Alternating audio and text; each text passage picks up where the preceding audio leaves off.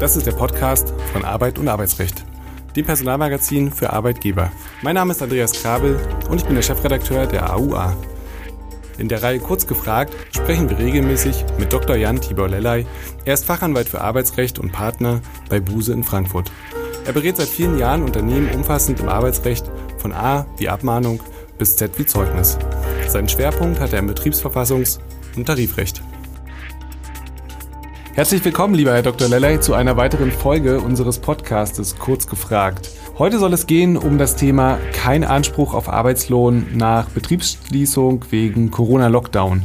Grundsätzlich gilt ja, ähm, der, dass keine Arbeit, äh, kein Lohn, also ich, wenn nicht gearbeitet wird, dann wird auch kein Lohn gezahlt. Etwaige Risiko, Risiken dafür, dass im Betrieb äh, nicht gearbeitet werden kann, obwohl der Arbeitnehmer die Arbeitskraft zur Verfügung stellt, trägt also grundsätzlich der Arbeitgeber.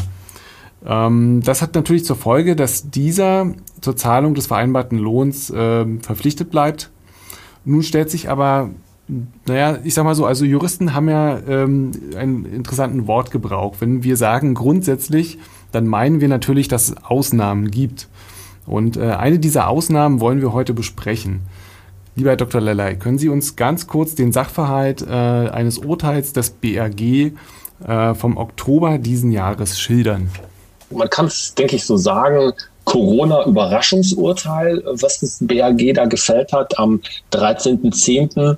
Und äh, eine Überraschung deswegen, weil da ähm, zumindest von vielen so nicht mitgerechnet wurde. Die Instanzen davor hatten ja auch anders entschieden und das war doch zumindest meine Wahrnehmung viel mehr mit dem sogenannten Common Sense der Arbeitsrechtler vereinbar gewesen. Also da hatte man gedacht, das wird so ähnlich oder so beim BAG auch ausgehen. Und es ging eben nicht so aus. Es ging anders aus. Das ähm, BAG hat äh, gegen das Unternehmen entschieden und hat also ähm, entschieden, dass äh, hier ähm, also zugunsten des Unternehmens der ähm, Einnahmeverzug nicht gezahlt werden sollte. Warum sage ich, das ist ein Corona-Klassiker fast schon, weil es ging um einen ähm, Bereich, der aus dem Einzelhandel stammt, ein Unternehmen im Einzelhandel, Nähmaschinen, Zubehör waren da äh, zu verkaufen. Die Klägerin ist dort tätig, als geringfügig Beschäftigte übrigens im Verkauf. Und dann kommt es, wie es überall oder fast überall kam im April des Jahres 2020, eine Allgemeinverfügung der Stadt schließt das Geschäft und die Klägerin kann nicht mehr arbeiten, bekommt dementsprechend auch kein Entgelt und äh, sagt nun ähm, gemäß der äh, Betriebsrisikolehre muss die Arbeitgeberin mich trotzdem bezahlen, muss mir also, obwohl ich nicht arbeite, obwohl ich zu Hause bleibe, obwohl aufgrund der Allgemeinverfügung der Stadt Bremen das Geschäft geschlossen ist, muss mir mein Entgelt zahlen. Und da sagt das BAG, nein, äh, das ist hier nicht so. Hier äh, ist es eben nicht so, dass das Betriebsrisiko, die sogenannte Betriebsrisikolehre dazu führt, dass das Geld gezahlt wird, obwohl nicht gearbeitet wird, denn hier ist es ein hoheitlicher Eingriff und da gibt es eine Gefahrenlage, die die insgesamt die Gesellschaft trifft. Und äh, deswegen ist es nicht das typische Betriebsrisiko, was in dem Betrieb der Arbeitgeberin in diesem Einzelhandelsgeschäft angelegt war. Und deswegen ähm, sagt das BAG, gibt es hier also keinen Annahmeverzug, sondern es muss eben aufgrund staatlicher Maßnahmen ein entsprechender finanzieller Ausgleich äh, gefordert und auch gewährt werden. Äh, zum Beispiel passiert das ja auch durch erleichterten Zugang zu Kurzarbeitergeld. Also Strich drunter, das BAG lehnt hier in diesem Fall für viele unerwartet, für viele unerwartet die Betriebsrisikolehre ab und sagt, kein Entgelt ist zu zahlen, obwohl das Geschäft geschlossen war. Also es muss ein wenig Kommentarliteratur wahrscheinlich neu geschrieben werden. Ähm, lassen Sie uns, bevor wir ins Detail gehen, noch mal kurz ein paar Begriffe klären. Ähm, Betriebsschließung, Betriebsrisikolehre, ähm, Annahmeverzugslohn, können Sie das noch mal ganz kurz definieren? Ja, gerne. Also Betriebsschließung äh, ist nicht legal definiert. Äh, da gibt es also kein Gesetz, wo man das nachlesen kann. Aber hier hilft einem, Gott sei Dank, gibt es ja auch mal im Arbeitsrecht ab und zu der gesunde Menschenverstand. Da sagt nämlich einfach die Rechtsprechung, das ist synonym, also gleichbedeutend mit einer Betriebsschließung, mit einer Betriebsstilllegung. Und das meint eben einfach das Schließen des Geschäfts, ne? das Stilllegen, das Aufhören des Geschäftsbetriebes. Dann ist die Betriebsschließung ähm, gegeben geben. Und äh, das ist dann auch das gleiche wie eine Betriebsstilllegung. Also hier kann man, ähm, ich will nicht sagen ausnahmsweise, aber in einem der Fälle mal mit ein bisschen gesunden Menschenverstand rangehen und sagen, also das ist das, was ich tatsächlich sehe, Geschäft ist zu, dann ist es eine Betriebsschließung. Beim Betriebsrisiko ähm, ist es ein bisschen juristischer. Da sagt nämlich das Bundesarbeitsgericht, das ist das Risiko, was sich mit dem Betrieb, das wirtschaftliche Risiko, was sich mit dem Betrieb ähm, verbindet. Das ist auch abzugrenzen zu dem Wirtschaftsrisiko insgesamt. Und da ähm, muss eben das äh, Unternehmen, die Arbeitgeberin, dieses Risiko von Betriebsstörungen tragen. Das heißt also, wenn es da zu Störungen kommt, Lehrbuchfall ist immer der Auftrags äh, Verlust beziehungsweise auch das nicht durchführen können von Aufträgen, weil zum Beispiel keine Ersatzteile da sind, ist bei vielen Unternehmen der Automotive-Branche im Moment ein Fall, dann ist es eine Störung, die das Unternehmen zu vertreten hat und die kann nicht zulasten der Beschäftigten gehen. Und der Annahmeverzug ist dann ein ähm, Begriff, der dazu im unmittelbaren Zusammenhang steht. Das ist nämlich ähm, der Lohn, der gezahlt werden muss, ein bisschen unjuristisch formuliert, aber ich glaube doch treffend, wenn keine Arbeitsleistung erbracht werden kann oder aus Gründen, technischen Gründen, tatsächlichen Gründen nicht erbracht werden kann und ähm, der Arbeitnehmer trotzdem zur Arbeit bereitsteht und dann muss eben trotzdem Entgelt gezahlt werden. Da sagt das BAG einfach, das ist nicht die Schuld derjenigen, sondern die stehen ja da, die sagen, Chef, hier bin ich, gib mir was zu arbeiten. Und wenn der Chef oder die Chefin da nicht kommt und sagt, hier hast du was zu arbeiten, dann muss trotzdem gezahlt werden. Dann ist es eine Situation des Annahmeverzugs. Lassen Sie uns nochmal zum ähm, Betriebsrisiko beziehungsweise zur Betriebsrisikolehre kommen. Ähm, dort sagt man ja, ähm, wie Sie dargestellt haben, der Arbeitgeber trägt grundsätzlich das Risiko. Ähm, jetzt haben wir eine Ausnahme in dem soeben geschilderten Fall des BAG. Ähm, sind denn noch weitere Ausnahmen denkbar? Ja, also der Gesetzgeber hat ja zu der ganzen Thematik was gesagt in Paragraphen ähm, 615 ähm, BGB. Äh, das BAG ist ganz zurückhaltend, wenn es äh, zu solchen Ausnahmen kommen soll. Deswegen ist ja auch der Fall hier vom 13.10. mit einer gewissen Überraschung aufgenommen worden und sagt im Grunde genommen, ähm, hier gibt es Ausnahmen äh, nur dann, wenn die Existenz des Betriebs in Frage steht. Ja, also das muss also so sein, dass es ähm, etwas äh, flapsig gesprochen der Arbeitgeberin fast an den Kragen geht, wirtschaftlich gesehen. Ähm, soweit äh, ich das übersehen kann, ist bis auf den Fall jetzt 13.10., der aber auch ein bisschen auch anders ist, aber bis auf diesen Fall, das überhaupt noch nie ähm, durch ein Urteil festgestellt worden, soweit ich das sehe.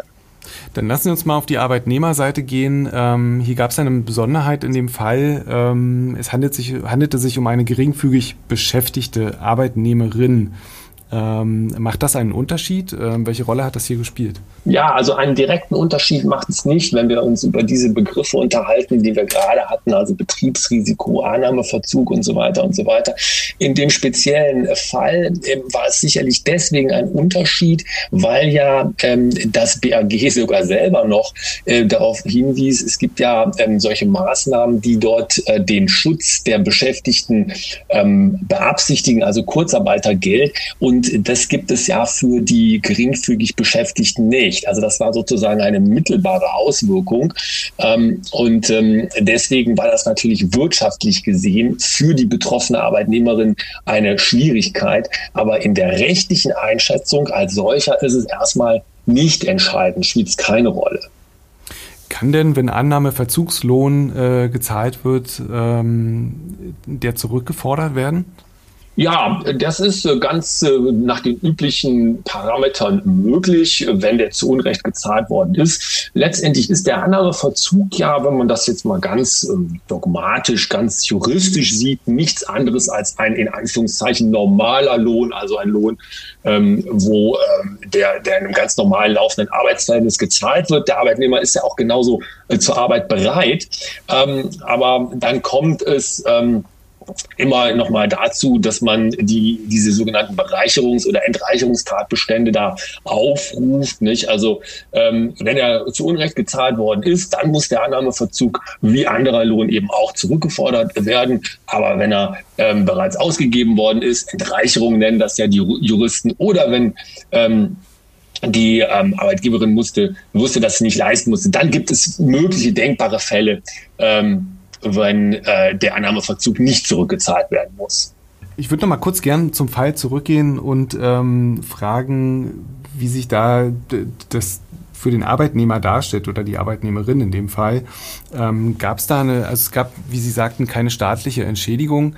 Ähm, können Sie da nochmal ausführen, wo genau darin das Problem lag? Ich glaube, die Argumentation war so ein bisschen zu sagen, ähm, der normale Arbeitnehmer, sozialversicherungspflichtig beschäftigt, hat ja einen Anspruch in der Regel auf Kurzarbeitergeld. Ähm, da sei das alles nicht so problematisch, da wär, lege keine Härte vor.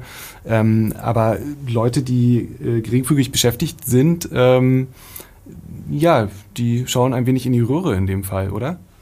Ja, richtig. Also hier war es eben tatsächlich so, aufgrund der Besonderheit ähm, der geringfügigen äh, Beschäftigung, dass es eben keine staatliche Entschädigung gab. Äh, eigenartigerweise wird äh, teilweise darauf hingewiesen, dass es eine äh, juristisch wohl falsche Stellungnahme äh, des ähm, BMAS, also des Arbeitsministeriums aus dem Februar 2020 gegeben ähm, hätte, ähm, wenn, wo gesagt wurde, dass Arbeitnehmer einen Entgeltanspruch hätten, wenn der Betrieb aufgrund behördlicher zusätzlicher äh, Maßnahmen, also Infektionsschutzmaßnahmen vorübergehend geschlossen werden müsste.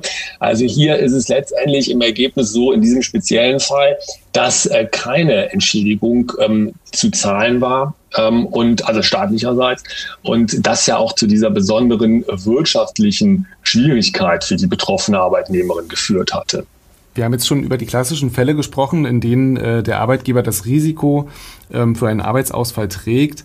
Ähm, kann denn der Arbeitgeber außer in tatsächlicher Hinsicht irgendwie Vorkehrungen treffen, dieses Risiko zu minimieren? Also natürlich muss er, äh, ich denke zum Beispiel auch ganz, ganz banal an ein Bürogebäude und einen Wasserrohrbruch und ich habe möglicherweise keine Möglichkeit, den Arbeitnehmern anzubieten, im Homeoffice zu arbeiten. Das wäre ja so ein klassischer Fall äh, wo das Betriebsrisiko auf Seiten des Arbeitgebers ist.